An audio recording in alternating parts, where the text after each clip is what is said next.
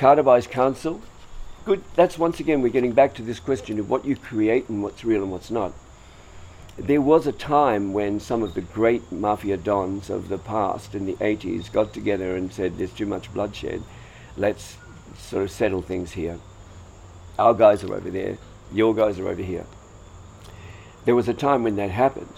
I wasn't involved in it, but it's part of Mumbai history, part of Bombay history. so I took that incident when some leaders got together and said, let's, let's cool this down, and created a council of leaders around the wise leader Khaderbhai.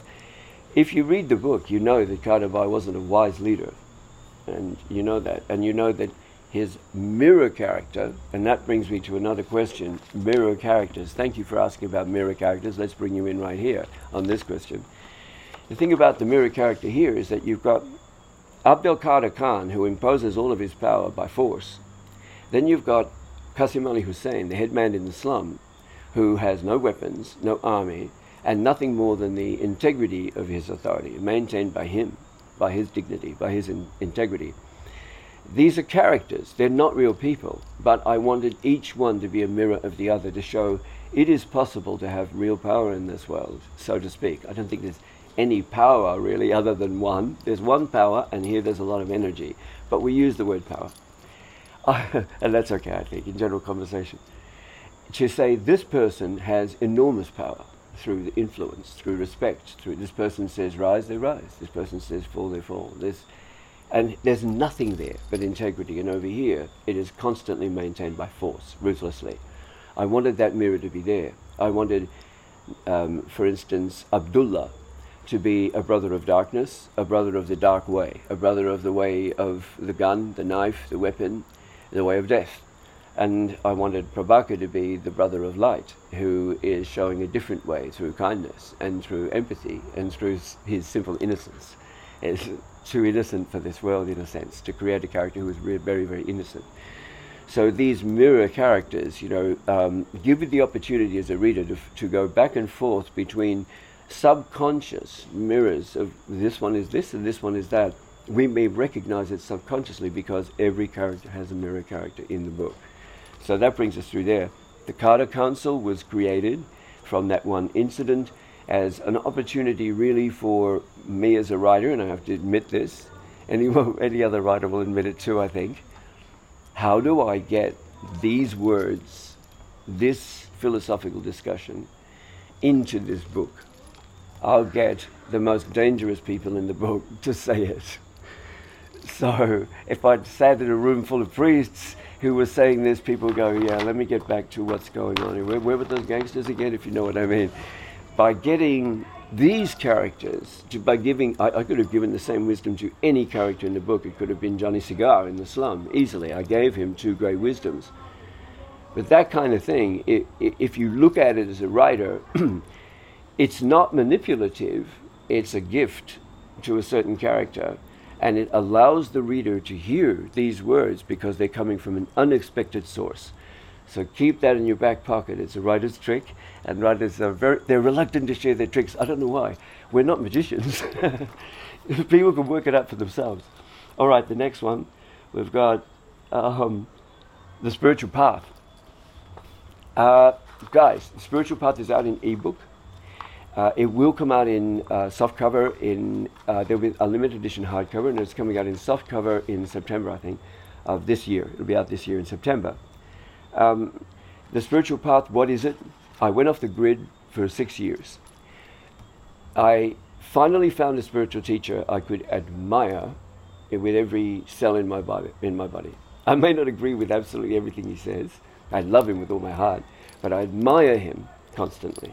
I admire the quality of his penance, the sacrifice in what he does. 40 years of performing Siddhi, which is a very arduous ritual.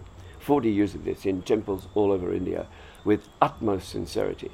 I admire the fact that he never quotes from scripture. He only ever talks from what he knows from his own experience, and that was so refreshing. I, I, many, many, many times sat at the feet of teachers and learned many things, but there were always things the teachers were passing me from great sacred texts. Everything I heard from him was original and it came from his lived experience.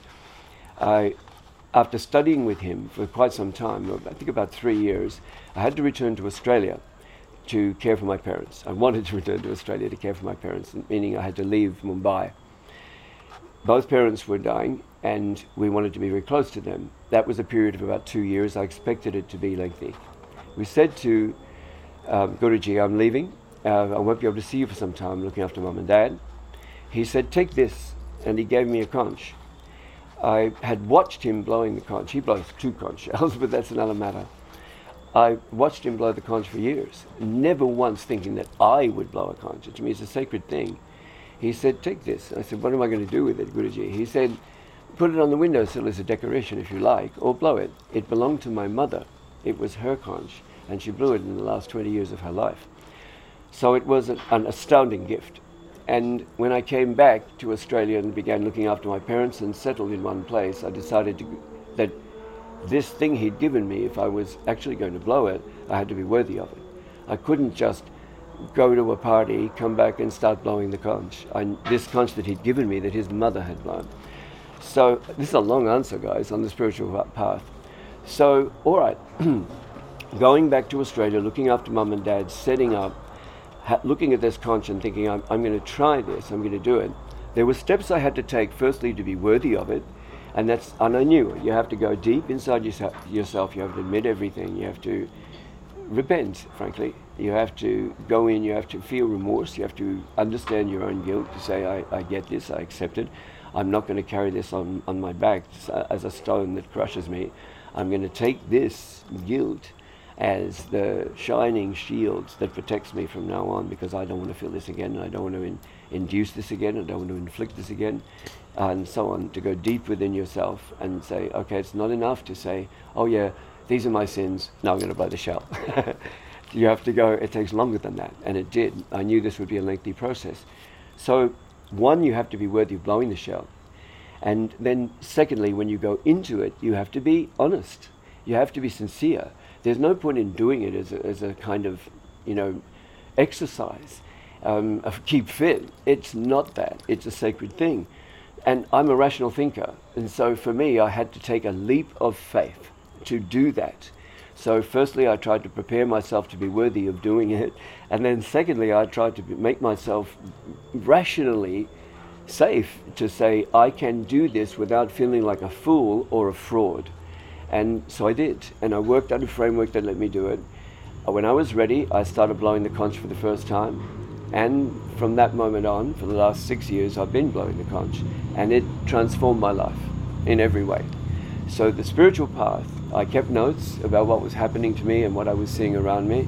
And the spiritual path is about that. When I went off the grid for six years, took the leap of faith, blew the conch, and then analyzed my notes from it and said, This is what I know. The little that I know, here it is in this little book called The Spiritual Path. So that's what the spiritual path is about in answer to that question. And thank you for, there have been quite a few questions. What is the spiritual path? Why did you write it? And so on. I hope that answers it for you guys. And look, next time when we get organized with this, I've got so many, this was the short list. And there's a, a, couple of fantastic questions. I'm going to leave you with two without the answers and make you think about the answers. Are you ready? Here's the first one because it's right here in black and white. Somebody boomeranged this right back to me because they happen to be my questions. And someone said very casually, How about you answer these? So they came back. And the first question that is, All right, what is the relationship between consciousness and matter? What is the relationship between consciousness and matter? The second one is, what is a universally acceptable definition of good and evil? One that anyone, everywhere, in any place could accept. Yes, that's good. That's evil. I understand that. So they're the two questions. They got fired back. I told you these questions are going to be hard. They got fired back at me. I'm going to give you the answers in our next roundup of questions. Keep everyone safe in this time. Keep everyone close. Love everyone you can. Share your love. One love Jamaica. Blessings, blessings. GDR out.